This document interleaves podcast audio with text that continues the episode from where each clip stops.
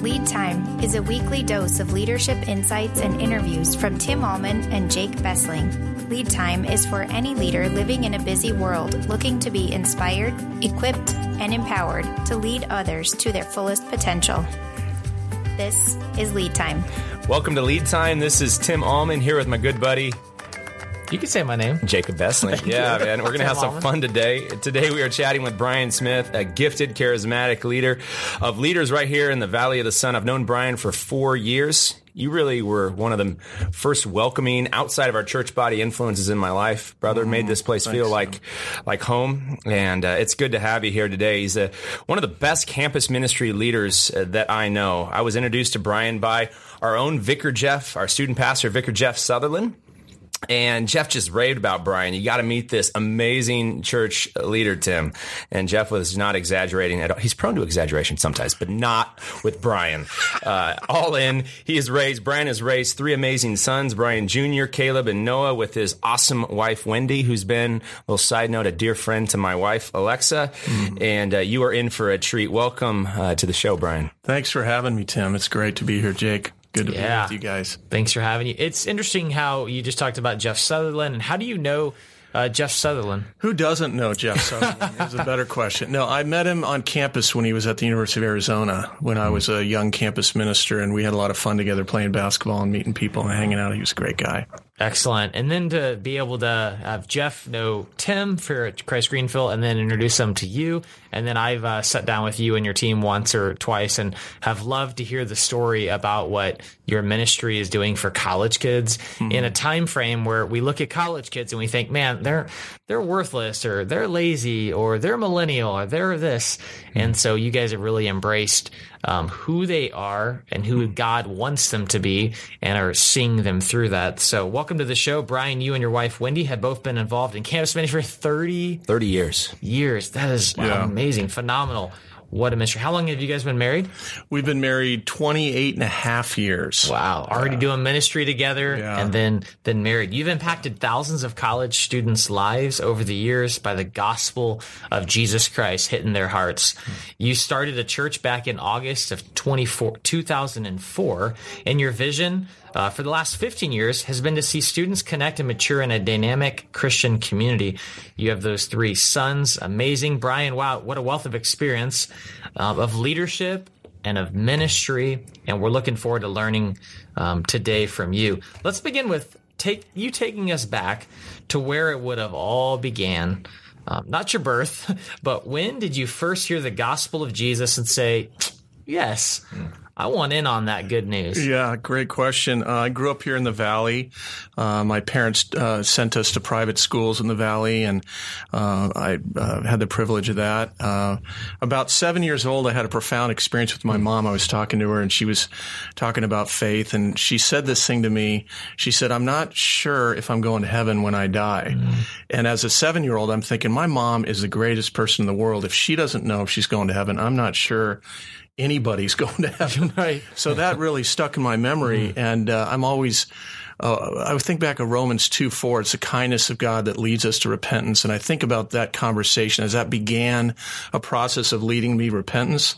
So I went to some private schools, ended up at Brophy Prep High School, and uh, the gospel was just never clear to me. Even when we went to certain churches, I had bits and pieces of it. And so that kind of transferred into my college experience when I first got to college. Uh, the first 72 hours I was there, a guy knocked on my door and invited me to a party. Two guys did to a fraternity party, which uh, ended up leading me away from God for three years. I love uh, fraternity guys, but that experience was not, hmm. did not lead me to the Lord. In fact, that first 72 hours we now uh, describe as the battle to belong, where students step on campus and they're trying to belong to something. And so these, uh, you know, different, you know, institutions on campus are very active in recruiting. In fact, college campus is a recruitment center when you think about it. But anyway, on my journey in my fraternity, I became uh, the Interfraternity Council president, Greek Man of the Year. I played water polo for my university down at University of Arizona. And one of the ironic things about water polo is you can be in a half a million gallon tank of water and be totally dehydrated, which is what was going on with me spiritually. I had water around me, Christianity around me, church, all that, but it had never gotten in me. So um, it wasn't till a campus minister came to my fraternity, started doing a Bible study with my agnostic Jewish uh, for drug dealing fraternity brother, which is a crazy combination. agnostic say, say that again. Drug dealer. agnostic Ag- Jewish. Agnostic Jewish, Jewish drug, drug dealing fraternity brother. That's a movie. Yeah, something. I don't know. It is. It's a weird combination. One day he walked into the fraternity with a, a Bible college. in his. he walked into the fraternity with a Bible in his hand, and I thought he had it hollowed out with a gun in it or drugs or something. Ooh. I'm like, nope. "What are you doing with that Bible?" He goes, "I'm going to a, a Bible study," and I saw Ian. His name was Ian. I saw his life changed so much over the next few months mm. that I first was curious, then I was convicted, then I became convinced that I either had to stop being his friend or I had to go to this Bible study. And when I started going to that, I became convicted of where I was at with God, understood the gospel, and gave my life to Jesus in February of 1986. Dude, beautiful story. Legit story. Awesome. Um, Thank you for sharing it so passionately. I know you do. Our story shaped culture. It shaped mm-hmm. you. And I know you've shared that in a, a, lot of different contexts and beautiful ways. And I pray that you, listener, can share your gospel story of Jesus pursuing your heart over and over again through the ups and downs of life and leading you to this point where you can say, Jesus is Lord, and nothing else but, but Jesus. Mm-hmm. All right. We know that college age ministry isn't for everyone and college age young adults, they're a group that right now in America in our churches often neglected. And it's not a simple, this is a complex uh, conversation today. So, how did you move from being saved by God to then sensing that He had this call in your life for an extended period of time? I'm curious about the kind of journey. Like, this is not just a five, maybe 10 year stop. This is going to be my life's call to work with young adults, pointing them to Jesus. Well, it's definitely a process, but I remember when I was a junior in college, uh, I, I was thinking about broadcast journalism or politics politics as a career. So I ran for student body president at U of A, and um, I was hmm. pretty confident with my circle of friends that I was going to do pretty well. But uh, ironically, I lost pretty badly. And in when I lost, the night I lost the student body president election, I really felt like the Lord spoke to my heart and said, I have something better for you. Hmm. I didn't exactly know what that was, but I've been involved in the Greek system. I've been involved in athletics and lived in a residence hall, which are the big three areas of any campus. So I felt like that might have to do with campus ministry. And uh, I heard some national leaders say things like, if you change the campus, you change the world. So this began to captivate my heart. But I would say the main thing that motivated me was that I remembered my first three days on campus and how, how, when I stepped on campus, how much I needed to connect with someone and wanted to belong. And that has really kept me in this fight for 30 years because I just think of the next 12,000 freshmen coming to ASU next fall, stepping on campus and this battle to belong. And so uh, that's probably the most uh, you know, compelling thing that has motivated me.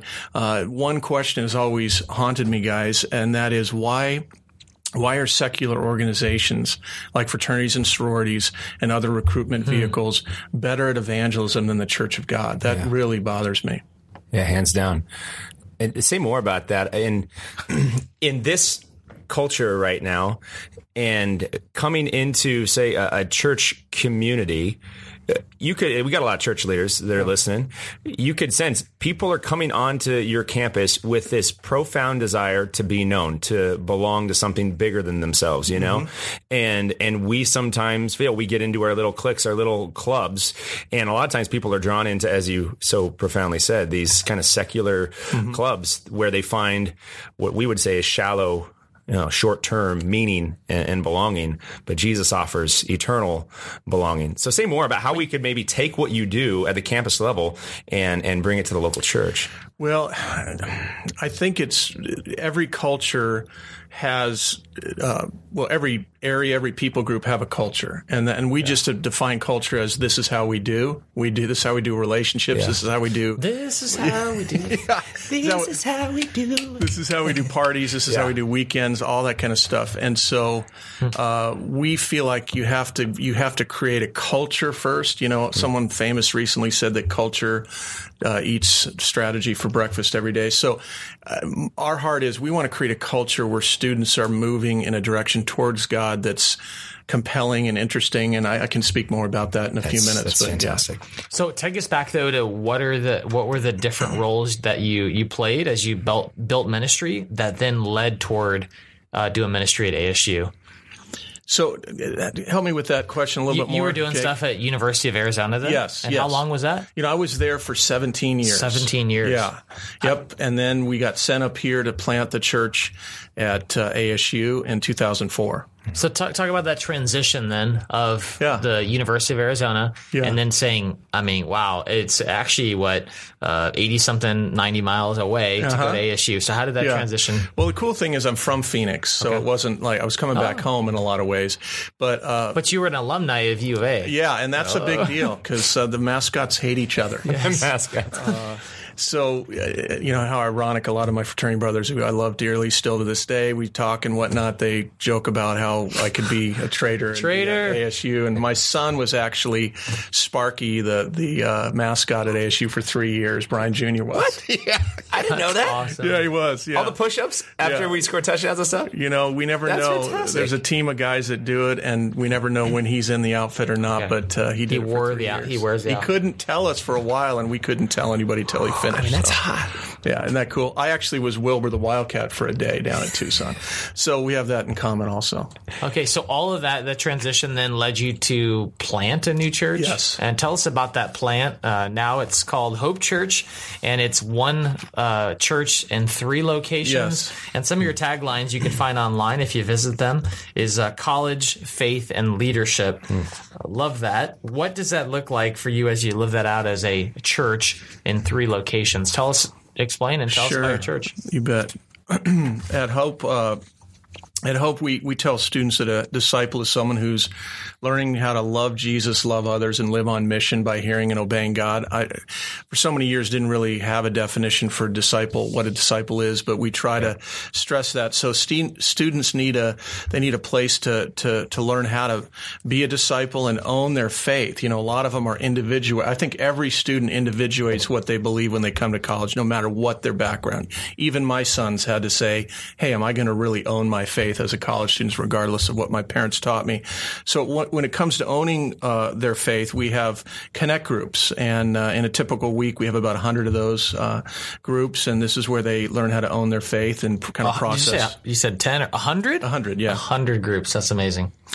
Uh, when it comes to developing their leadership, again, of course, college faith leadership, that those are our taglines. We, we believe college students are called to lead in the local church, which is a little bit different than some churches view. You know, the kind of more the college is sort of that, that in between time where you're not really, you know, you just hang in there and make it to the end. we actually believe they're, they're really, can have impact. And you're not a ministry you're a church. We're actually a collegiate focused missional church. Yeah, so it's not oh I'm I'm on this this ministry thing and it's all college kids hanging out. You're saying lead at the local church and we are the local church. So when they come to you or and you find them within that 72 hours, you are inviting them not to a ministry but a church yes. where they can do life and find that community. Yeah, and That's one distinction, distinction yeah. one distinction, we we go to them. We go to them. Yep. they Got rarely to. find us. Yeah. I, I, just college students don't wake up going, I think I'm going to go find a yeah. church. yeah. Yeah. Talk about that 72 hour experience. That is brilliant terminology and it comes from your story. Um, but I've also heard of your big parties that you've thrown before, mm-hmm. as you said, like paint a picture of that because you might be a college minister out there or you uh, know someone locally that's struggling to do college ministry. Learn from uh, Brian and his team of what they've done. Well, it's just this is just what we've experienced. There's yeah. so many great collegiate focused churches around the country. I've been getting to know a lot of them at a national level. There's some great stuff mm-hmm. going on, but we just my experience over 30 years has been that first that first weekend is so uh, opportunistic or problematic. Like either we can connect with them and give them an alternative, or they'll connect with somebody. I mean, they're they're going to be discipled by somebody. right. It's just a matter of who. So we try to provide relational connection and impact events that captivate their their minds and hearts. So we spend thousands of man hours at first couple weeks. We met five thousand students the first two weeks of school last year. We've met sixteen thousand so far this academic year. We spend about a thousand hours a week meeting new students, about 500 new students a week, just to connect with them. I mean, what you're saying is astronomical. One, that you even have that data, data on how many hours have been spent. Going back, you have a leadership team of 250 people here, Brian, who are all learning. I love the alliteration on your learning how to love Jesus, love others, and then live, love, love, and then live on mission in the name of Jesus. Is so so powerful. But your 250, you call them on staff. And many they're like missionaries that you have you have uh, trained discover we talk about the 3ds of discipleship discover develop deploy discover develop deploy. Mm. and that's how you're getting those thousands. You are leveraging multiplication in, in, powerful ways. So say a little bit more about your leadership team. Well our, our leadership team maybe there's a little distinction i should make that we Please. have 70 full-time staff and interns. Wow. But then the 250 are students and graduates who have said, I'm going to use my time, talent, treasure to go back, to give back, to reach the yeah. ne- next generation. Yeah. Someone reached me. Who can I reach? And so we just have a culture of we're living for the next generation. So they just kind of feel, and look, not everybody's called to our church. In yeah. fact, we're a little bit on the edge of crazy uh-huh. because we're so passionate about reaching the next generation. So we love all the churches in Tempe and all the people that are reaching the campus, but we are those that really feel called to our church understand that we are going after the harvest. And a number of those those leaders are not just college students or even recent grads. You got some mixed generations in there mm-hmm. kind of working to engage. Say a little bit about that. We do. Our average age is 23 at our church and yeah. 95% of our church is under 25. So, but we do have uh, about 100, 150 young professionals that have graduated. They've got their first job. They're like, Hey, I'm starting to have impact, but I, I want to be a part of not only this church in the three locations, but we are now beginning to have a vision to plant churches in other cities, collegiate collegiate centers around the country, and they're saying to me recently, "I want to be part of that team sent out." Yeah. So it's exciting. Now, give me here. I've heard a lot of uh, scarcity mindset yeah. in a lot of churches. Mm-hmm. Man, if we only had this person, if, if, we could go and hire this person from Iowa, that's that's just killing it. We would be fine. It's like they're going to come down out of the heavens. Yeah, the yeah. person you know. But I don't have the money, so I can't figure it out. What percentage? I it's got to be high of the 250 people or those that are on staff yeah. have been hired within from the church. Uh, well, within our 70, 70, 70 staff. staff. and interns, uh, all of them. Yeah, that's yeah, that yeah. listener. Listen to that. That everything you need is right there in your church. you just got to give them a good pipeline uh, to to lead them from hey, I'm not sure what I want to do to then even uh, discipling them all the way up to actually replace you at some point, right? That's the hope. That's the hope. I'm 54. Come on, man. I am getting missionally geeked out just listening to you talk right now, brother. So we love tips. You know, you do podcasts. It's five this, you know, six this. You don't necessarily have to go that direction, but we want to get under the hood a little bit. What is the secret sauce to doing an effective secret college sauce. ministry that actually attracts 18 to 22 year olds? You've talked a little bit about it, but let's get even more granular here uh, during this crucial time in their life and helping them mature as they follow Jesus. The se- secret sauce is Chick fil A sauce. Ooh. Oh, no. Um, 150 actually, grams. 150 calories, not grams. Grams? Yeah, that would be a lot. Just in one packet? 150 calories. No in one packet? In one packet, dude. But you've got 7% body fat. What are you worried about? no. Anyway, um, first we got to understand the problem on campus. There's three challenges that I've identified that challenge number one, stigma trumps dogma. Mm. Uh, on college campuses. Mm stigma trumps dogma, meaning Christians are, are, are not fun. The, the, stigma that Christians are not fun and they're not relevant, they're just really not. you know, that's kind of the, the, the, the stigma. That picture. And, mm-hmm. and, and I think that's part of why 70% of the freshmen walk away from their faith. This, this, this idea that. Did you just make that number up? No, that's well known across the across wow. the country. Seventy percent of yeah freshmen who have had a faith in the past walk away from their faith. So I think the solution is that the church needs events that captivate the hearts of students and minds of students. And so we've worked hard at comedy shows, fashion shows, and our kind of our premier thing is what we call Survivor Weekend, mm. where students come to campus, they want to belong to something. So based on where they live, we get them into tribes, we recruit them. They have face paint, they they have flags, they have chants, and they compete in something we call Survivor Weekend. It's kind of a combination of Tough Mudder, Spartan Race, and and and Survivor. And it's over Labor Day weekend. They have they make friends fast. They have fun with no regrets, and they come back. They go, man, that was some of the best time I've had.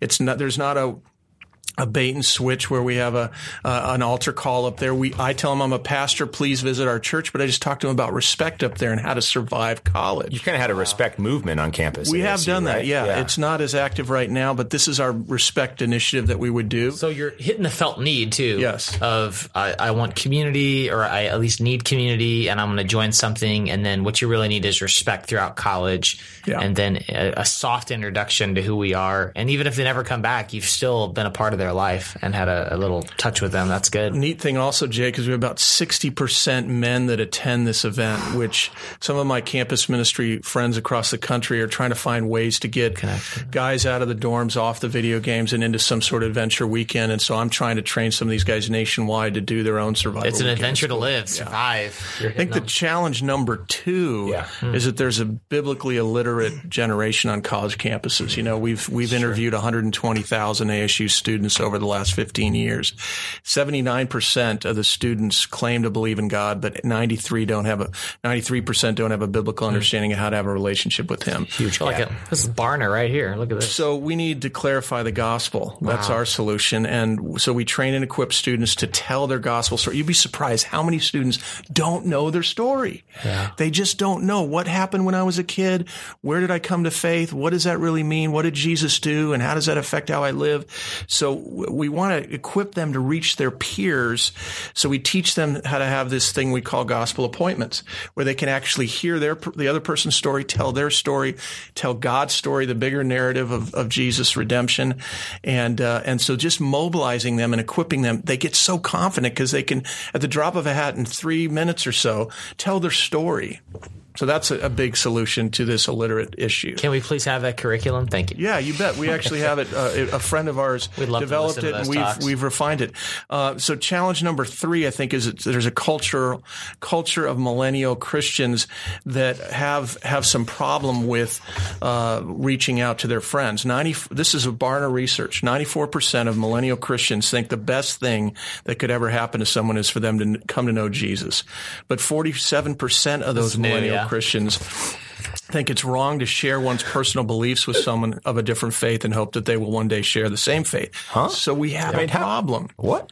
Yeah, we have a problem. This is a big gap. It's the best thing ever. But I'm not really going to talk about it.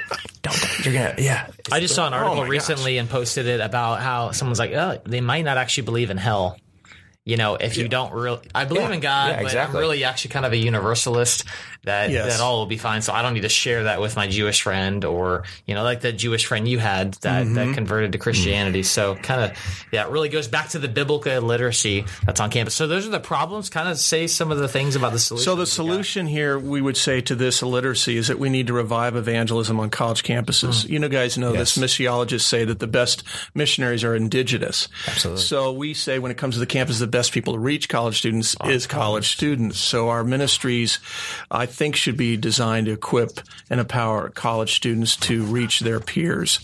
So my lifelong research, and this should encourage you guys and everybody that's listening, is that 35 to 40 percent of the students that we talk to about their beliefs say, and that's over 120,000 students just at ASU. It's thousands of others on other campuses 35 to 40% are receptive to learning more about the gospel. Mm-hmm. So the fish are still biting.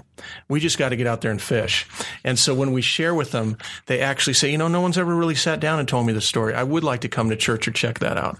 So that's where we are very encouraged that the harvest is plentiful. I mean, it's almost one out of every 2.5 will go, yeah, I would like to hear about that. I mean, we've talked about kind of church history a lot and kind of the cycle that we're on. You've got about seven, I'll summarize real quick. 1700 years of Christendom where the Christian story held kind of the center sway, especially in the West, the global yeah. West. Uh, and now we've walked through following kind of Europe, uh, a post Christian context.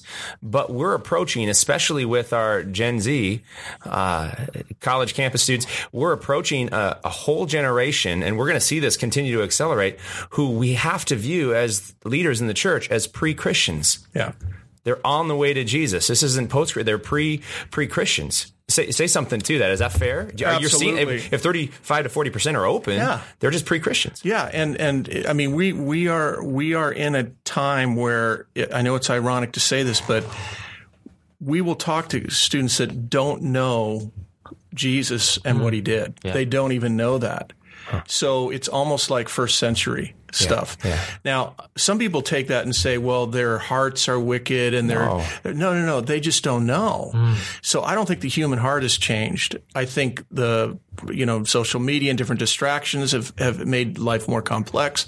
But if you love somebody, you tell them the truth, they're getting converted at the same rate we've seen for 30 years on college campuses yeah. at least. So I'm hearing you say the secret sauce is to really flip the paradigm of not people coming to you, you going to them, yep. and who's actually going. It's not actually the trained um, pastor at the top or even your leadership team. It's them pouring into student leaders that students would uh, reach students. And so you're doing a lot of work on campus. You have 500. Um, we connect with 500 new people. You say uh, currently in some kind of relationship with 1,700 students mm-hmm. that you follow up with regularly. Tell mm-hmm. us about the outreach. Our uh, your staff and students serve about a thousand hours in campus outreach. What do you, what does that outreach kind of look like? A lot of conversations. Yeah, a lot of conversations. Just learning how to be someone's friend, mm-hmm. and uh, you know, everybody's open. Here's my motto: everybody's open uh, someday, and somebody's open today. Mm-hmm. So we we just stay in touch with a lot of people, and they hit crisis in college frequently. Mm. So when they hit crisis, who are they going to call? Are they going to, or who are they going to reach out to? Or are we there reaching out to them? Uh, we know that it took a crisis in my life for me to be open to the gospel. I think that's, you know, God allows those things so that we are open, but. We we had uh, talked about this a little bit, but if you have an answer, I'd love to hear this. Our core value, one of our ten core values here, here at Christ Greenfield, is people focused, data informed people focused, hmm. data informed. And this talk today is data informed. All of your newsletters that we receive yeah. are data informed and it tells great stories to back up that data. How, like, if a college kid, how do you collect that data? I mean, how does hmm. someone do that? Um, if they're a college or even a church, how are these students yeah, telling us? We have some amazing uh, analytical guys on our staff that have put Google Docs together. That they, one of them they call the Mega Doc. The Mega Doc. The Meg. The Meg. And I have no idea. I mean, we have probably twenty or thirty. Don't just don't get on it. Yeah, we have probably about twenty or thirty categories each week, week that our staff you know, keeps track of. And that's good for them. It's like a speedometer, we call it. We're like, hey, this isn't, this doesn't merit your, you know, relationship with Jesus or how you're doing as a minister. It's to show you how fast you're going, how slow you're going, where you can pick up the pace, where you need help. So it's how many people have you met? How many people have you talked to? Those kind of And things. you give that data to each one of your team members, yeah. especially the 70. Yeah. Yeah. They know, they know that's where they're at. They see, they see mm, their progress and good. it's good because they get really encouraged. They can see growth over time. We'd love to step into a staff meeting and just observe you. Yeah, oh, fantastic. We'll bring food. So you Chick Fil A sauce. Tim will pay. Oh yeah, oh, definitely. 150 Chick-fil-A. calories. It's gonna be great. So you build. You are a disciple missional multiplier you're a disciple maker and then you're encouraging them to disciple others. So how have you built that sort of culture and, and building a really solid team that is investing in, in others in such a passionate way? Talk about your team, how you're developing them. Great. Um, you know, we, we stress this, this phrase that we're a family on mission. Mm. And I think family without, with no mission is kind of a hippie commune, if you will. and uh, a mission with no family is a bunch of robots. So a family on mission, we, we believe is unstoppable, and that's yep. what the church should be. So that's one thing that we stress. Second, we work hard at living out our core values. Our core values are authenticity, others focused, fun loving, purpose driven, and multipliers. Love it. And uh, I can get into any of those if you want me to, but those are our, our core values, and we really stress an authentic culture and others focus. So um, focusing on being a family on mission and living out our core values helps really anchor our team. So good. Going down a little bit, fast fast forward to ten years from now. Mm-hmm. Ten years from now, what do you think college ministry might look like? I mean, what's going to stay the same forever, and what what what do you guys, uh, your team, anticipate might change? Well, you know, it's funny you should ask that because uh, I was at a collegiate church planning collaborative where 40 I think of the the best collegiate church planners in the mm-hmm. country were in Oakland, California, and the keynote speaker got up from a church called Resonate in Washington State, mm-hmm. Pullman. He got up and he said this. He said, "In the next two ten years, students are going to be looking for experiences to draw them out of the residence halls, out of their dorms." Huh. He said, "With social media and video addiction, all this kind of stuff, they're just isolated. So they need campus ministries and collegiate churches mm-hmm. that draw, draw them out." Of their dorms. And uh, so I think uh, college students uh, need to be mobilized to reach uh, and, and equipped to to reach their peers, and, and we need events like Survivor Weekend to draw them out. We need uh, we need peers that'll go after them and find them. You know, we we pull up we pull up we, we, we drive 65 cars onto campus every Sunday morning to pick up students for church wow. outside their dorms. Dude. So to mobilize, and those are students driving friends mm-hmm. and graduates. It's hey, I'm a ASU alumni. I wanted to pick you up and bring you to church. So. Hope Church Uber. Right yeah, no, seriously. The cool thing is, while we need compelling things and, and mobilize students to reach these these students that are kind of stuck. That that needs to change in our approach. But what won't change is the receptivity. The seventy nine percent uh, that of people that believe in God, the ninety three percent that don't have a biblical understanding of the gospel, and the forty percent that are interested has not changed in thirty years. Yeah. It has been consistent, and not just in Arizona. We've been all across the country doing spring break outreaches and uh, that should be that should be encouraging. Receptivity, I don't believe, is changing. Contrary yeah. to some books I've read and some things. doom and gloom, man. Everything yeah. spiraled downhill. Yeah, it has. I've been I've spoken in different seminaries, and I say I'm, I'm just I'm going to blow up some paradigms if you don't mind, but I'm going to come in there and tell them, look, I've been a fisher of men for 30 years, uh, literally practitioner on the campus, and so you can do your research mm-hmm. with another third party organization. You can get out there and fish with me, They're, and that's that's creating an abundance mindset mindset, not a scarcity mindset yep. as we move forward. So let's talk funding. Uh, funding ministry can be brutal, even campus ministry, man, wild. So what are three ways that you've found that has helped your ministry be self-sufficient as a successful church, but also ministering to college students who, you remember how much money you had in college? Nothing. Zero. Yeah. Mommy, Dad's, daddy, help. Yeah, help me, mom, dad. So uh, yeah, talk about funding a little bit. Hey, pastor, help me. Yeah, exactly. yes, I'll go to eat with you. Exactly. You know, food's a big one. Um, so we reach a, a, group of people that, that don't have income, and we tell students every Sunday, don't give your scholarship money or your parents' money. In fact, I think 1.5 percent of our annual budget is from students or something like that. But hmm. but we have you said, say that one like ours. Yeah, 1.5. okay, yeah, and uh, so we are so blessed as a church because we are we consider ourselves missionaries to the college campus. Mm-hmm. So the body of Christ has scholarshiped all of us, myself included. I mm-hmm. still raise support to this day. We have 70 staff and interns again, as I've said, and we develop personal financial partnership teams, and that enables donors to our ministry. There's a couple thousand donors monthly that give for us to be able to to uh, do what we do, and so that's that's our main way. We do some other annual events, but that's our main way. Powerful. Three closing questions heading down the home stretch here. What young leader are you currently, or young leaders are you currently apprenticing? How's it going? I mean, we've heard they're all young. They're all young. You're young. we ask about young leaders. So uh, you got 70, but anybody in particular you want to kind of highlight? Well, there, I've got a just a bunch of young married couples and current and future campus directors that I meet with regularly. We spend a lot of time on my back patio. I will say that one of my young leaders that I'm most excited about is a guy named Abraham Doe, mm. who is uh, a great communicator. He does spoken word. He's uh, he's in, my assistant at times, and and just uh, he even leads uh, Bible discussions and connect groups on campus. He and his wife are really gifted. He and Alicia, and so I just am really really excited about the future for Abraham and pouring into him. I, I love this point of lead like you're leaving. You want to lead like you're leaving. Mm-hmm. Yeah. So yeah. you just have to have a team around you because yeah. we all have a shelf life. Is that right? Yeah, absolutely. Uh, we we tell our staff start replacing yourself now. Uh, we really believe in in uh, that God wants us to to send out teams, one team, uh, a new church every year for the next ten years. So we are really saying, hey, how do we multiply? You shouldn't do anything alone. Multiply what you're doing with somebody else and live like you're leaving. If you were to stop it all today, who would be who's your apprentice who would take over? What's that? You get if smoked, you to, if you smoked by yeah. a bus.